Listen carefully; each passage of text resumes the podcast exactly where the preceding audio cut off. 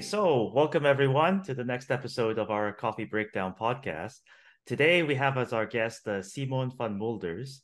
He did his PhD thesis at EPFL on model based optimization of a tokamak, and he's currently at ITER working on state estimation. So, welcome, Simon, to the podcast. Hello, Adam. Thanks for inviting me.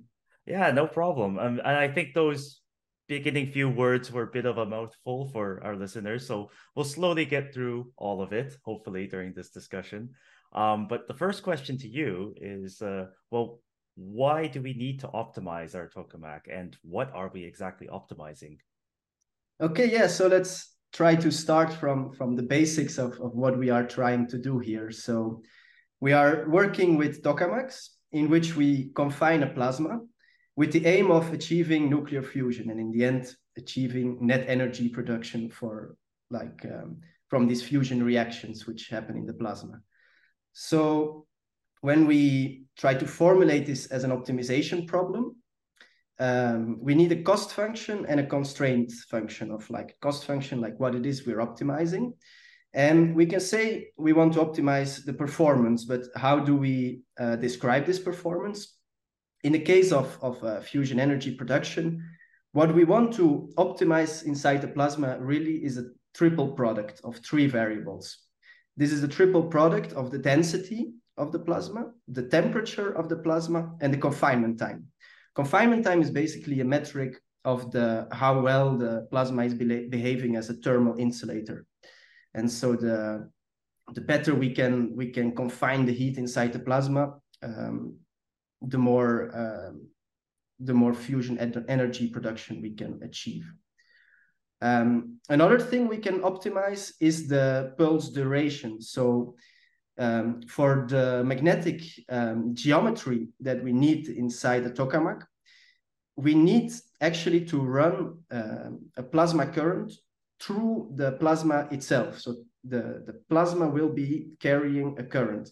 And this current has to be maintained throughout the entire pulse duration. And um, the way this is basically done is by a transformer effect. So in, in the middle of, so the tokamak is like donut shape, the, in which the plasma is, is basically float, floating. And in the center of the tokamak, there is a central solenoid in which a, a current in this coil is ramped up and the changing magnetic flux in time uh, induces a current inside the plasma. Now, um, this current inside the plasma can also be generated by alternative mechanisms. One of them is um, auxiliary current drive. So we can use the, the same kind of devices that we use to heat the plasma uh, can also be used to drive current in the plasma. But of course, this is expensive because we want to inject as much um, as little power as possible in, in, in able to, um, to to be able to achieve a net fusion gain. And so um, there is an, an, an, extra mechanism that we get basically for free, which is a self-generated current inside the plasma called bootstrap current.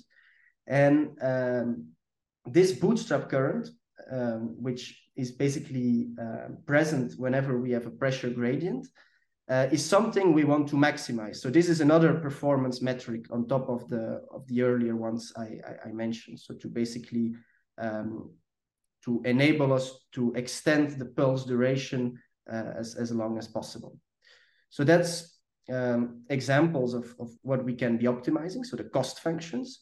But at the same time, we need to take some constraints into account. So uh, basically, we need to avoid disruptions. Disruption is is like a sudden uh, loss of, of the of the energy and of the current inside the plasma. So basically, you can imagine the plasma bumping into the wall, and because of the extreme um, the extreme um, temperatures and the extreme um, energy content of, of the plasma, this is of course um, a very uh, bad event that we have to avoid for sure once we are talking about uh, um, a reactor where we want a reliable operation, where we don't want to destroy the reactor wall, obviously.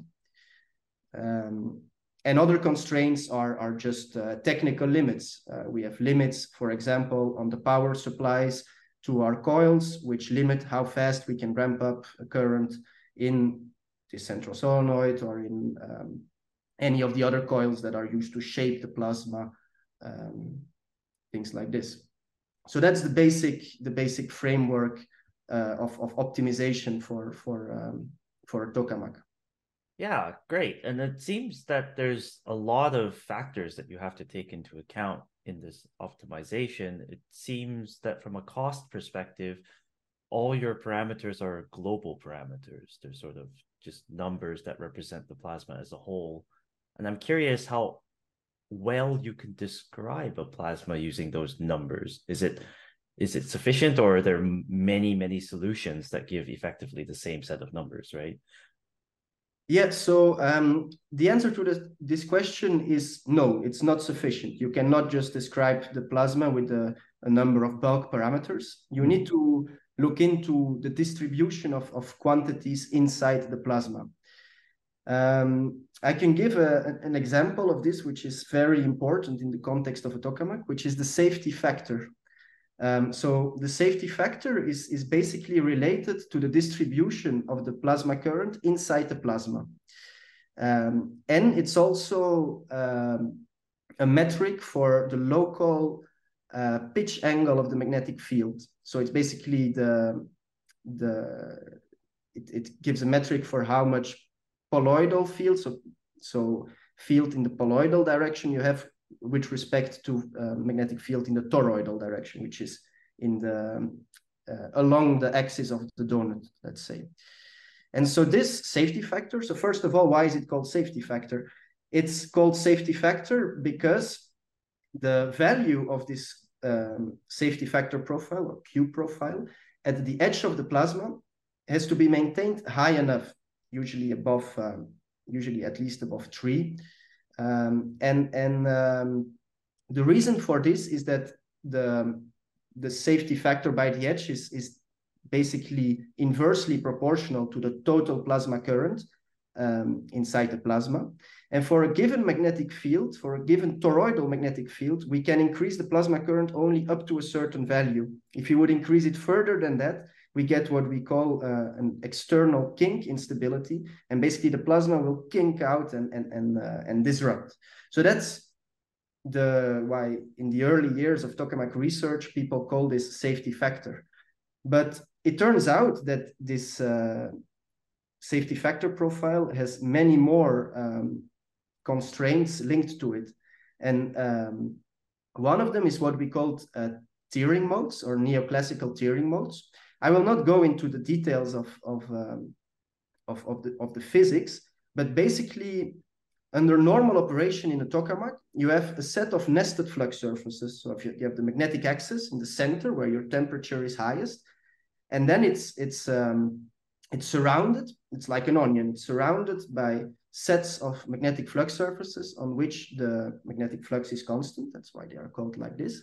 And uh, on these flux surfaces, you also have constant uh, temperature and, and, and density. And basically, when you get a tearing mode, um, this um, this nested geometry is broken, and because of local locally breaking this uh, nested geometry, you get a, a larger um, a larger transport transport of heat. So you get a local flattening in your temperature profile, and this is very bad for performance.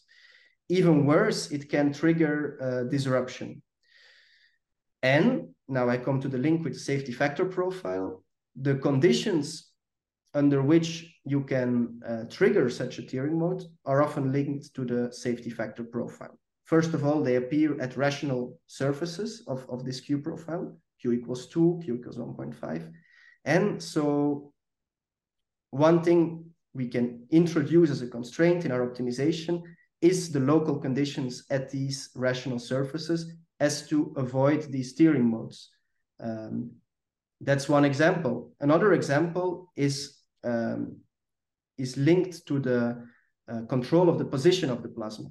So basically, um, when we start to elongate the shape of a plasma, the vertical position of the plasma can become become unstable, or actually by definition becomes unstable and requires control. uh, real-time control with the poloidal field coils. Now, uh, this has been done since since the early days of, of tokamak research, but the catch is that if the if the current density inside the plasma becomes too peaked, so if there's too little current by the edge of the plasma, it becomes very hard to control the, the position of the plasma. So this is an, another example where the current distribution, so a distributed quantity, um, is um, important uh, for, for taking into account the constraints on, on operations. Yeah, that's that's actually very interesting because then in the sense of not just the optimization part, but the estimation of the state, you need to have a lot of diagnostics to, in order to figure out, you know, well, what exactly is this distribution inside this plasma? Um, and I imagine that's that's not always very straightforward to get from a diagnostic. So how do you how do you balance that? What you can measure versus what you need to know? Yeah. So um, as you can imagine, uh, a plasma is a is a challenging environment to make to make measurements. So um, of course, it's it's uh, you can make very little measurements inside the plasma itself, and so most of the measurements rely on um, um, on like what can be seen like from from around the the vacuum vessel, let's say. So, for example, to measure temperature, you can like um, shoot a laser through the plasma and based on the scattered light, uh, get estimates of the temperature. Now, for the Q profile or the safety factor profile or plasma current distribution, these quantities are all like closely related uh, to each other.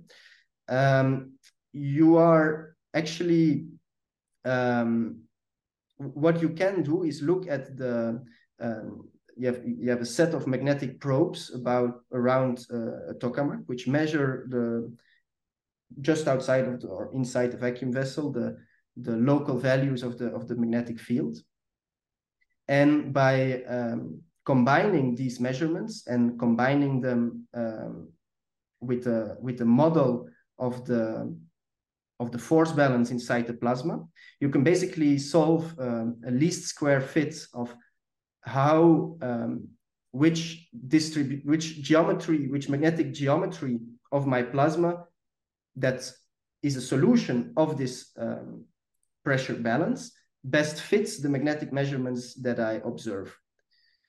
Um, but even doing this, um, it is not obvious to get a good estimate of this Q profile because um, the plasma shields basically the internal distribution of plasma current from the, the magnetic probes that are far away from the plasma. Mm.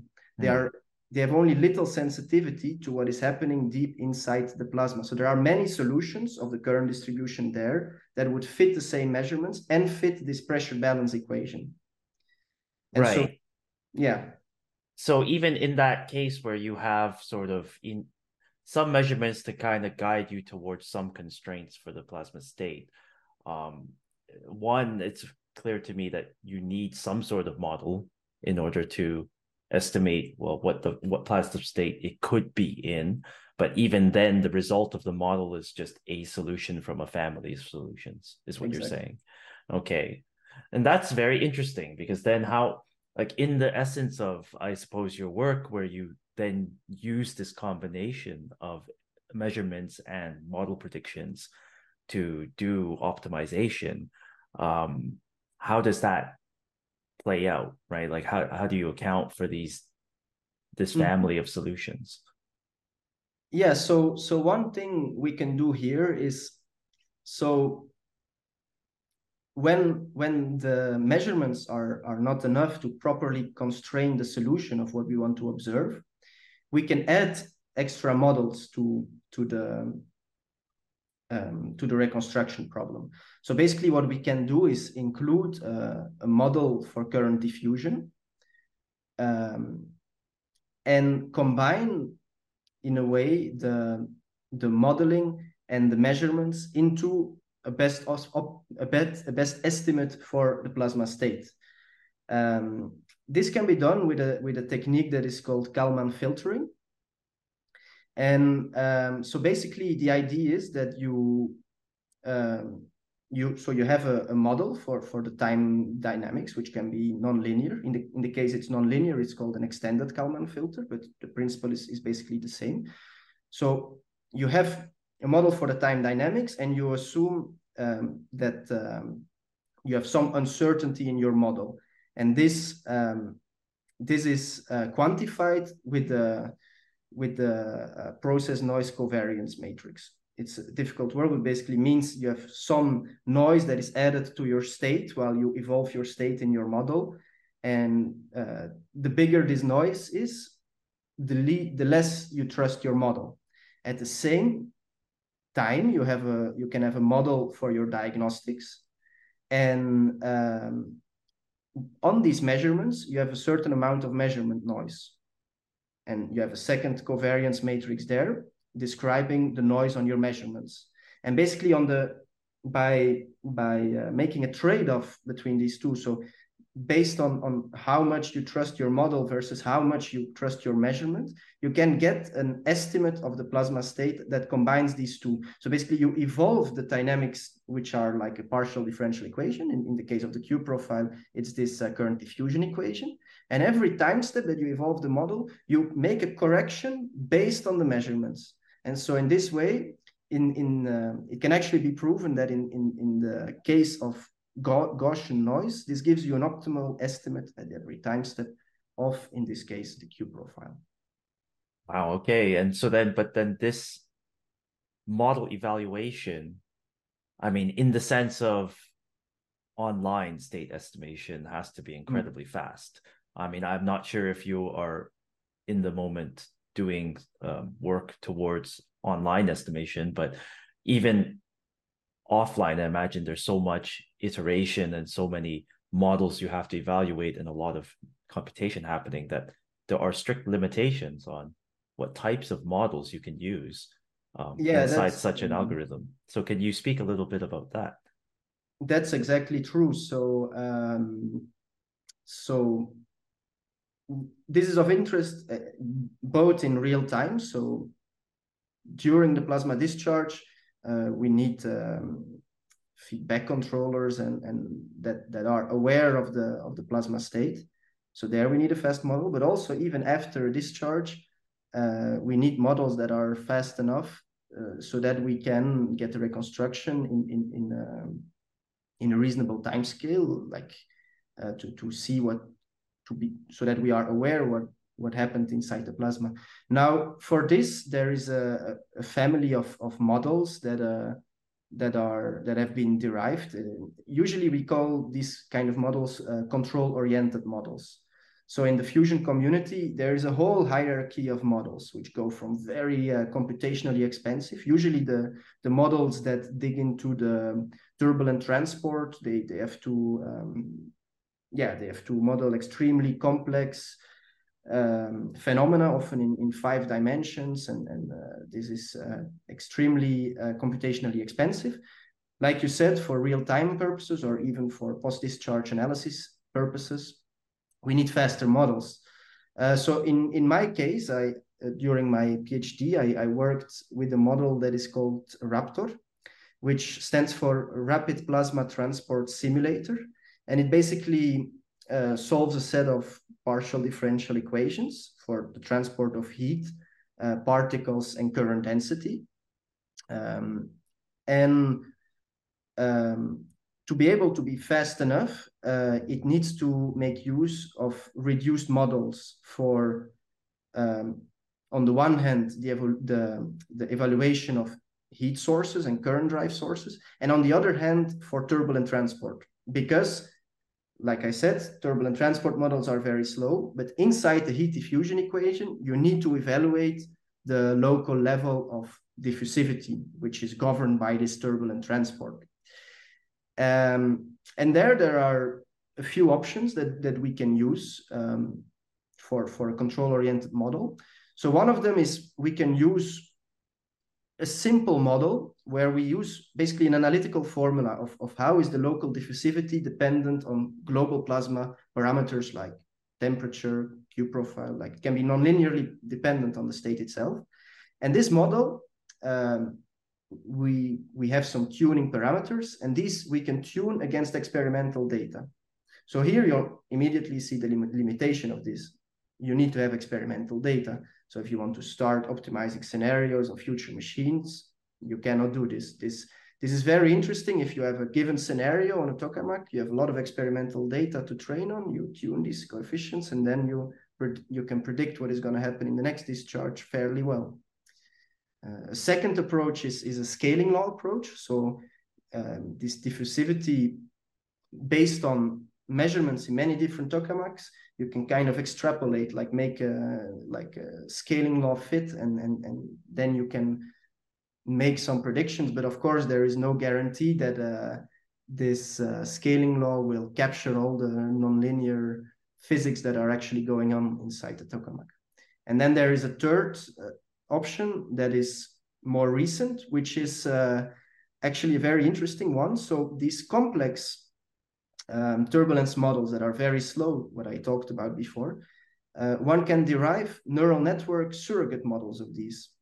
So basically the idea is um, a large database is derived with like a lot of the of the um, model outputs of the complex model for a lot of different inputs. And then this input output mapping of, of the way the model predicts the turbulent transport, this is, is fitted with a neural network. And evaluating the neural network is very quick and can be used inside a real-time model. So that's the kind of tricks we use to make models fast enough so we can use them in, in real time on the on the real-time control system. Of course, it's very nice that you mentioned the, the neural network stuff. As you know, well, I, I'm involved in that kind of work. Uh, so, uh, indeed, that is a very interesting way to go forward in accelerating models and perhaps not even for turbulence, for, but for the other components, other models necessary for the optimization process. It could be interesting to look in that route. But I would like to just sort of ask um, from your point of view, I've it's been floated around a bit within the control groups here in in the Netherlands um, that sometimes it's also beneficial that these fast models have or are able to compute um, their their Jacobians, like basically the derivatives, mm. right? And how does that play into the work that you're doing? Like, what would it improve? Um, does it improve anything? Is it required? And maybe what can you not do if you don't have them? Yeah, that's uh, an extremely interesting question because um, it's uh, it's very related to the work I've been doing. Because one of the big selling points of Raptor is that we have um, all the analytical Jacobians available, and this allows you to do different things. So one of them is when we talk about solving an optimization problem. So imagine we we formulate an optimization problem of uh, we want to like um, for example optimize the Q profile uh, to have a given shape that avoids tearing modes and, and minimizes turbulent transport. Now, when we solve this optimization problem, um, the most most efficient way of, of solving an optimization problem is when you have the the gradients of your cost and constraint functions uh, available analytically. Uh, because you can think of it you start so you have a set of optimization variables which are the parameters you want to optimize. This can be at which location uh, you heat the plasma. This can be the value of the plasma current whatever. So you have a set of optimization variables. And then basically you start with an initial an initial point, so initial guess of, uh, of these optimization variables. And then the optimization routine will want to make an, an update to this initial guess that gives you um, like a, a, lower value of the cost function in case you want to minimize the cost function. And so if you have local local gradient information, basically um, you can evaluate analytically the gradient of this cost, fun cost function and, and point towards the, the steepest, steepest descent direction. And so based on this information, you can like very uh, efficiently navigate this optimization space and, and find the optimum. So for optimization purposes, this is very important. But actually also for control purposes, it can be very important. And uh, one nice example is uh, the linearization. So the the dynamics of the of the of the plasma, so in this case of, of the temperature and, and current density evolution, are an, governed by a nonlinear set of, of PDEs. Now, um, in case we um, we want to do like real-time adjustments of, of the plasma state, um, and, and we want to have real-time information on the dynamics of the plasma, um, if we have to use the fully nonlinear model of the plasma dynamics, this is going to be very slow because it's uh, a nonlinear model is, is more costly to evaluate than a linearized model. But if we can pre-compute a set of linearized models, we can use the linearized dynamics. And now I get into um, a topic which is called model predictive control. So basically, when we are at a given state, um, which can be different from the, the state we wanted to achieve um, in, in, in the plasma, we can make use of these linearized dynamics of the plasma to optimize in real time how do we need to change the actuators, so the, the heating, the, whatever we are steering, to steer the plasma state back to the, the reference trajectory. Um, so these are two examples where uh, linearization uh, make a, uh, sorry, where uh, the analytical Jacobians make a big difference and, and allow you to do very uh, cool stuff that uh, would take forever if you had to, you know, do a finite differencing to to find uh, the, the Jacobians. Yeah, that's that's interesting because the way I guess the physics community pretty much approaches modeling is that some of these equations or systems or systems of equations any, anyway are, are so complex and nonlinear that you really cannot pull out uh, the Jacobian from them analytically. And so you're you're kind of stuck with um, the requirement from a control or optimization perspective that it would be nice to have but then from a physics perspective it's uh, nearly impossible to derive right? And indeed this this sort of like neural network or even simplified model approach allows you to construct something that you can get the derivatives from. Um, and so but in the case that you don't have these derivatives and so you have to resort to finite differences as you've mentioned um, are there limitations to that uh, what what does it prevent you from being able to do? Is it just a matter of now you have a less efficient computation, or does it, or can it actually cause whatever control or optimization algorithm to be completely off? Um, so, well, of course, in, in, in the case of, of real-time control, there there is a very clear um, constraint in the sense you have to be fast enough to be able to like like uh, be able to do the computation in real time.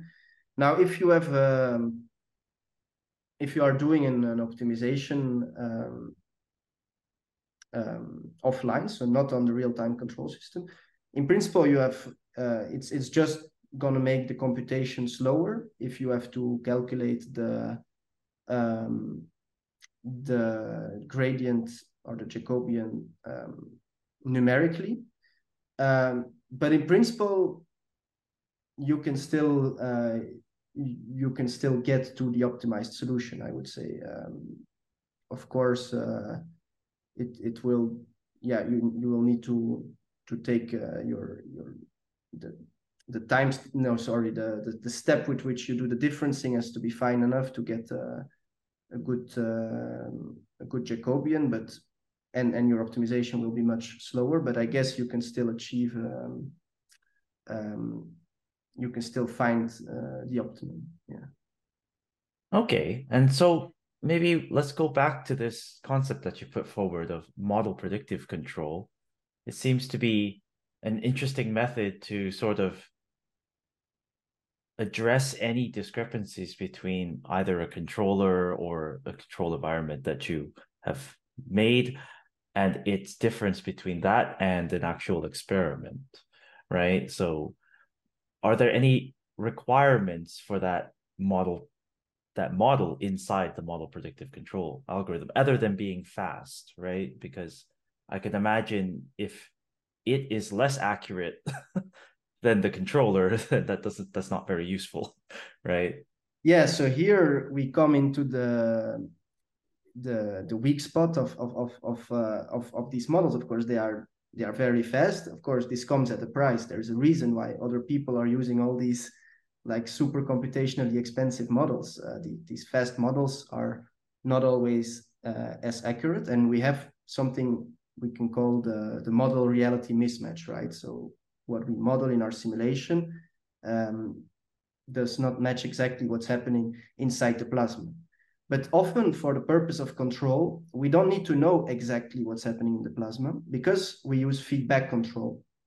So um, feedback control means that you um, that you um, adjust your your um, your controller signal that goes to the actuator based on the measurement that you take in in, in real time. Uh, this is is nothing new. This is something that has been applied since the um, since the beginning of, of, of tokamak. So for example, the, the early examples are, are like integrated uh, quantities like plasma current. So you, you measure in real time the plasma current, you see it's uh, it's too low, so you have to ramp up faster in your central solenoid. It's too high, you have to ramp up slower. So this is just feedback control with a proportional gain or whatever. There you don't even need a, a, model. Then um, of course, what does the model, the reduced model, bring on the table? Like, how does this um, change the picture?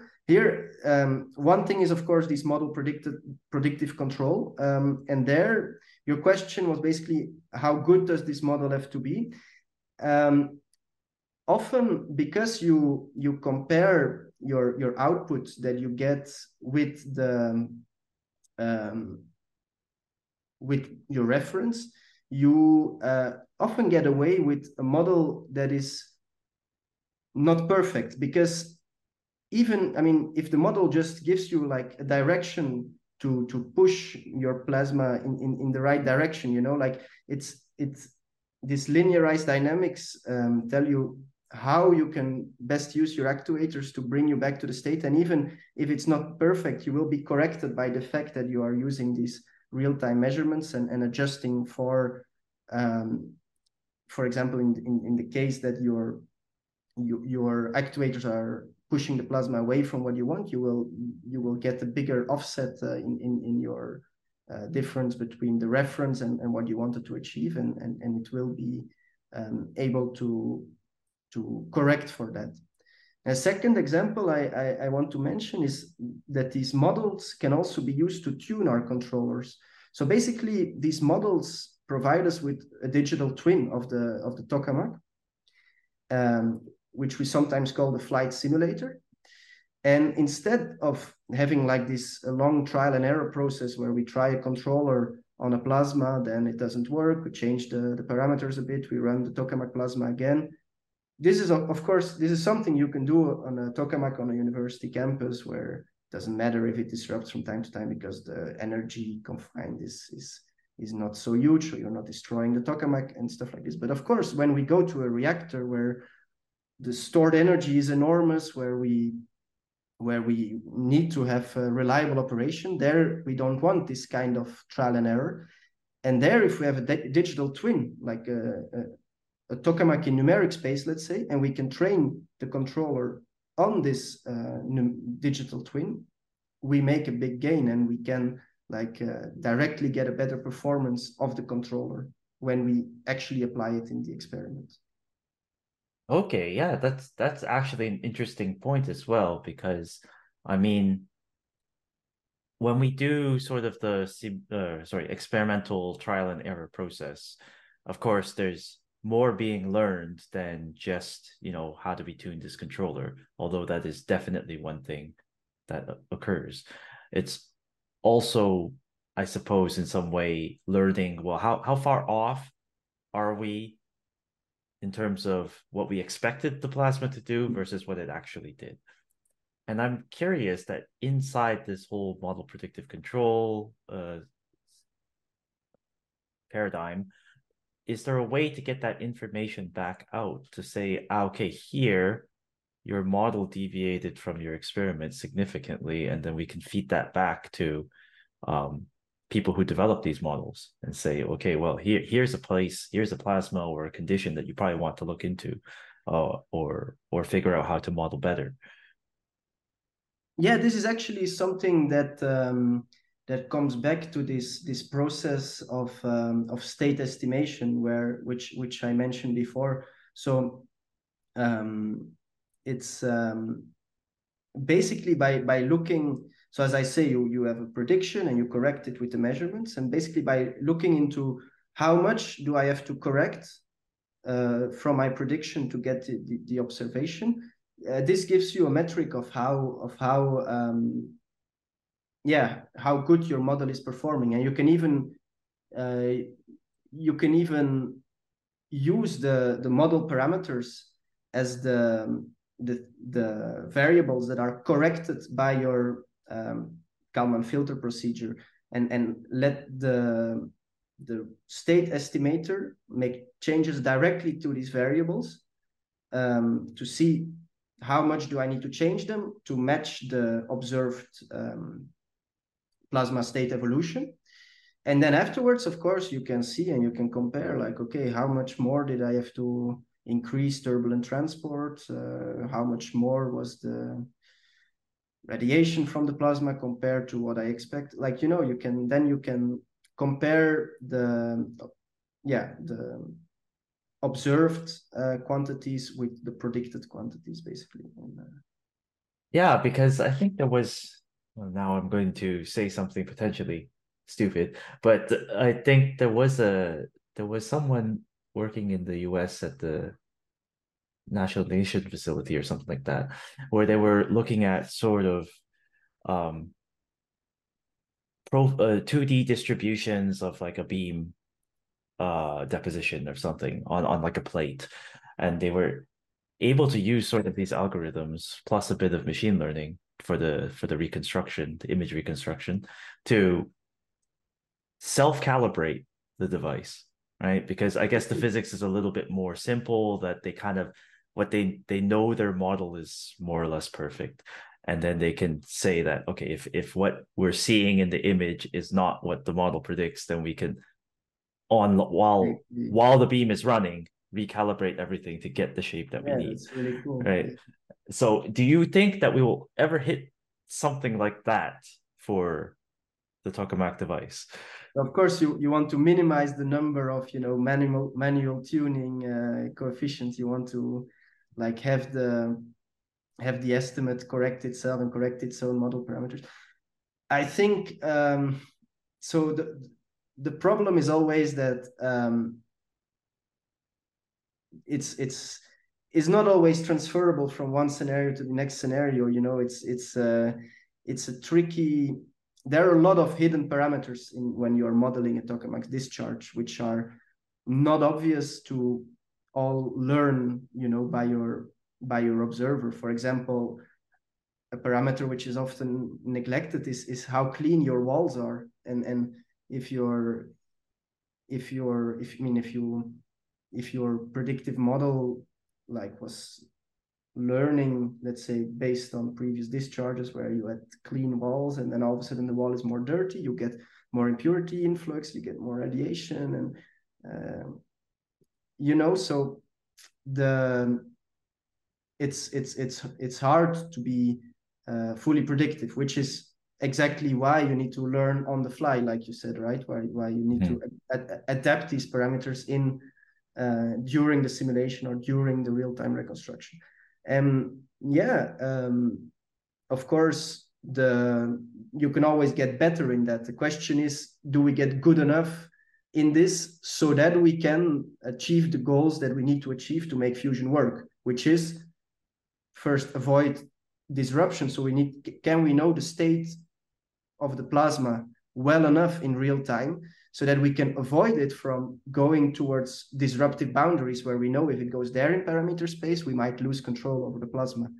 So that's the real aim, right? We we don't need to get infinitely good. We need to be good enough, even for like not even for every scenario, right? Once we are going to a reactor, we can just have one, hopefully as boring as possible scenario where we achieve the aims that we need and where we can know the state of the plasma well enough that we can stay away from disruptive boundaries and um, technical limits where we know we can no longer where we have no longer a handle over the plasma with with the available actuators things like this yeah that's also a very good point that you brought up which is a big question for myself because as you mentioned once we move towards a real reactor technology we'll probably have a standard scenario with standard plasma right that is just sort of this is how we run our device. And in sort of my field where we're doing surrogate model generation, at the moment we have to worry about a very large plasma parameter space because mm-hmm. we want to capture all the different things that people might want to run their reactor in um, some maybe even some exotic shapes or exotic scenarios um, because we're still in that development phase towards defining the the standard um, but well, do you think that at some point that when we hit the standard, actually a lot of the difficulties we have at the moment might disappear because we're kind of re- reduced our our operational space to something that's a bit more manageable? Yeah, partial, partially yes, I think so. I mean, current tokamaks are experimental devices where we want to test many different shapes of the plasma. How does the shape of the plasma affect the turbulence? We want to try um, yeah many different operating regimes because maybe we find uh, i mean and often it happens uh, that we find something interesting where we were not expecting it. Um, a fusion reactor will not be an experimental device. We will um, um, like you said will, i think in, in in that sense yes in the in, in the steady state of, of the machine when it's uh, at its maximal fusion power production during the discharge uh, you will have a, a relatively uh, quiescent plasma where where things might be um, from the predict prediction point of view easier than than in current devices where you have to take into account all these fancy scenarios. Now, one more thing um, that you will still need to take into account is the transient phases. So you will still need to reach this operating point. So this is what we call the plasma ramp up. So it's called ramp up because it's the phase where we ramp up the plasma currents at the beginning. So we we do we have a breakdown at the beginning um, where where we create uh, the, the, the plasma uh, at low temperatures and uh, and then we start rising the, the, the current inside this plasma and start heating up um, this plasma column. And this phase is um, is um, is often tricky to to to optimize and, and to to to model um, and uh, is is nevertheless very important because you need to reach the the operating point where your performance is maximum. And um, it's not only that so one thing is you want to make this phase as short as possible because you want to have as little as possible downtime downtime. You want to you know go there to your maximum operating point and sit there. But another point is because the dynamics are nonlinear, you might have some bifurcations there. If you, you know, apply your actuators in a different order, you might end up at a different operating point. So there, I think things are a bit complex, but also there you could say once you have a, an optimized scenario, you just keep repeating it.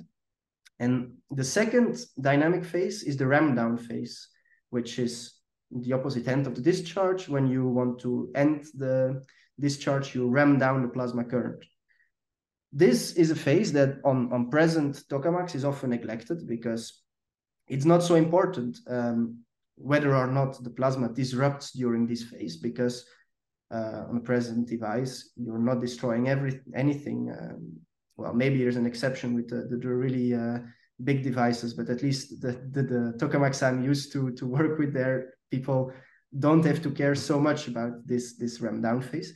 But it's actually um, a very complex phase. And it's not only about routine operation, because you can also um, imagine the need for, for an emergency uh, shutdown. Uh, so, for example, uh, I can I can give an example. There is this this phenomenon called detachment. So during operation, we need to radiate enough like outside of like in the mantle outside of the plasma the scrape-off layer to so that the the the field lines when the field lines actually hit the magnet the material surface the the the temperature of the plasma there is low enough. Now basically what can happen is that we lose the attachment the detachment at some point and then we get attached to the wall. Now when this happens we get this huge um, heat flux on our divertor plates on the material surface of the wall and then we need to ram down the plasma as fast as possible. Now this is not so easy as it might seem because you have this um, very hot plasma with an enormous plasma current. And in as little time as possible you have to get the energy down and get the plasma current down. Now one thing is because the plasma is so hot current diffusion is extremely slow. This is related to the magnetic field lines that are basically frozen inside the plasma once the temperature is very hot. If the plasma is very hot it's um, it's an extremely good conductor, and and um, and this makes that the diffusion of field lines and the diffusion of currents uh, is very slow. Now, I come back to something I mentioned before, which is the position control, the control of the vertical position of the plasma. I said that you need enough uh, current by the edges of the plasma to maintain control over the vertical position of the plasma.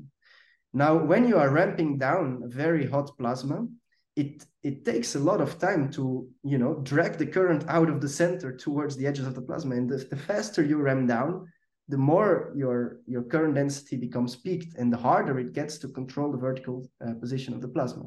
So that's an exemption an, an, an example where um, optimization is very important and real-time estimation is very important so that during the ram down you know what's happening uh, because now this is one constraint that I mentioned, but at the same time, there are many other constraints playing. Playing at the same time, you need to see that, uh, for example, you don't get a radiative collapse of the plasma. That your heat that is radiated from the core does not exceed the the, the heating uh, of, of the plasma. Things like this. Uh, this is extremely complex and uh, is something where you need a model that is good enough to optimize um, the scenario and to uh, respond in real time and, and orchestrate the different control tasks. Yeah, that's very, very interesting. So basically, what you're saying is that if in these, let's just say, transient scenarios, that if you don't do it properly, you can actually make the situation worse. Yeah, right? so, in in trying to save the, the the reactor you might end up destroying the reactor because you did things in the wrong order. And that's why you need a model that's good enough so you can actually know you know if you trigger these nonlinear dynamics where does it go? Does it bring me uh, towards a more stable situation or does it so that's um yeah i think these are phases where where models are, are really important and where we need to, even if on present devices, maybe we don't, it's not so important, we can do the trial and error and etc. We need to make sure that the models we use are at least good enough to do this kind of exercises on, on the tokamaks we have now. So we have some confidence in these models and so we know it can be done so that when uh, in the future we start operating these, these bigger tokamaks, we are ready with the tools that are that are needed to to optimize and control them yeah that's that that's you're right i think because i've i've heard many people say that the world of control and the world of plasma modeling like physics modeling are, are quite separate have been in the mm. past mm. quite separated um because sort of the control was I don't want to say easier, but it, for the smaller machines, it was it was less catastrophic if you did yeah, it wrong. Yeah, absolutely. Um, and in that way, they they never they just said, ah, okay, no matter what happens, we can always just adjust the controller gains and then it works. Yeah. Um, but as as you mentioned rightly, that as things get more complex and the consequences get more uh, intense, then we have to bring these two worlds closer and closer together um, in order to get the right response hopefully yeah, the first time. That, that's exactly right. Yeah that's from from the first time. Yeah. Uh, with with a, as little a, a, learning curve as possible. Yep that's um all right. So i mean there's a fantastic conversation uh but i do want to slowly ramp down to use your terminology. Um but i so let's just end on this note. So all of this stuff you mentioned, it's important for big machines such as ITER, but maybe we can sort of go through in a more systematic manner. Like, what does this mean for ITER? Like, why is it so important for ITER? Yeah, so I can mention a, a few different points. So one of them I, I have already mentioned uh, a few times. So we need to minimize the number of disruptions. We can not tolerate a large number of cases where you know the plasma with its full thermal energy, its full magnetic energy bumps into the wall. So we need to get our act together and and be able to from the first time like know um, what the plasma is doing and how we are to terminate it things like this. Second point is um, ITER okay ITER is still an experimental device but future reactors they are not experimental devices. They are um, envisioned to be power plants right? And so they will have much less uh, diagnostics compared to to uh, present devices. One one actually um, one other reason for this is because they will need to maximize tritium breeding. So you will need to cover your your the wall of your um, of your vacuum vessel with um, lithium blankets so that you irradiate uh, the, this lithium with uh, the high energy neutrons from from the plasma, which turn the the lithium into tritium, which is fuel you need for um, for your fusion uh, reactions. And so you will not be able to have many diagnostics um, around the, the plasma, at least much less than in present devices. And this is exactly why these um, estimation techniques, where you combine scarce diagnostics with a model of the plasma, to get a, an, an observed state, an optimal observed state of, of, of, what's happening in the tokamak is very important. Um, and more important even on future devices than uh, on present devices. And then I think the, the last point is just the fact that you will need to apply many different control tasks at the same time. So now on experimental devices, you can study one specific control task. You know you choose a designated fraction of your discharge where you are going to study uh, power exhaust control or NTM like this uh, tearing mode control or whatever. On a reactor you will need to do all of that at the same time. And um, i think for this it, it, it will be important that the um, the controller that is supervising all of this of where are we allocating are actuators. Um, this controller will need to be aware of where in operation space are we and what happens if we move um, in, in this or in that direction um, our, our actuators where will this bring us and so i think if, if you bring these aspects together it, it becomes very clear that uh, control on future devices will be very challenging, but also very interesting and will be need to be model aware, um, both for the real-time control and for the optimization in between discharges of, of like, um, yeah, to, to see how do we need to change things to, to, um, to optimize in, in, in the next discharge. Uh, but that's that's still more something you would do on a, on a device like ITER. Of course, once you have a reactor, like we said before, hopefully you just have one scenario and you keep uh, repeating it. I guess. Uh, yeah, yeah. No, I think actually I just want to have an, an, extra question since you just brought it up. Is that um, as you mentioned, the future reactor will not have that many diagnostics in it for various reasons.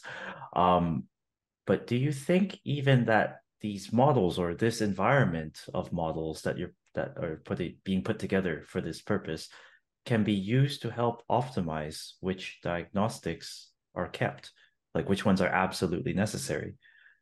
I think that's a, a very interesting question. So um, i think based on on the on the state estimators that we make uh, i think we can um, see how much information a certain diagnostic adds on the table, like how much uh, it, it helps us to reduce. Because in the end, for example, when you use this Kalman filter, you don't only solve for the state of the plasma, but you also solve for the um, the uncertainty on this state. And you can try turning on different diagnostics and see how much does that diagnostic help me to reduce the uncertainty on my estimated quantity. And of course, in, in an environment where, where your diagnostics are scarce, this is probably an exercise you will want to do, like how can I get the maximum out of the few diagnostics that I can install? Yeah, absolutely. I think that's a very good point. Okay, super cool. And so I think with that, uh, Simon, thanks for joining the podcast. Um, was my pleasure. I, yeah, I, I learned a lot. A lot. And honestly, I could, I could, I could talk about this for much longer, but I think that we should wrap it up for sure. And uh, so, yeah, to all our listeners out there, um, thanks for joining again on this podcast. I hope you learned something new. There's a wide world out there in terms of both models and algorithms to play with, and uh, it's a brand new future, as they say. So until next time, see you. Bye.